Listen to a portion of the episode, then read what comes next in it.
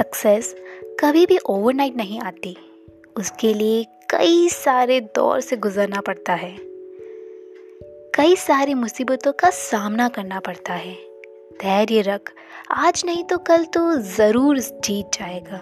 तू बस लगातार प्रयास करता चल, तू ज़रूर फतेह हासिल कर लेगा। तू धैर्य रख, निराशा में ना बैठ तू, उस उम्मीद की रोशनी के साथ चलता चल तू। रख विश्वास खुद पर निर होके चल दे तू।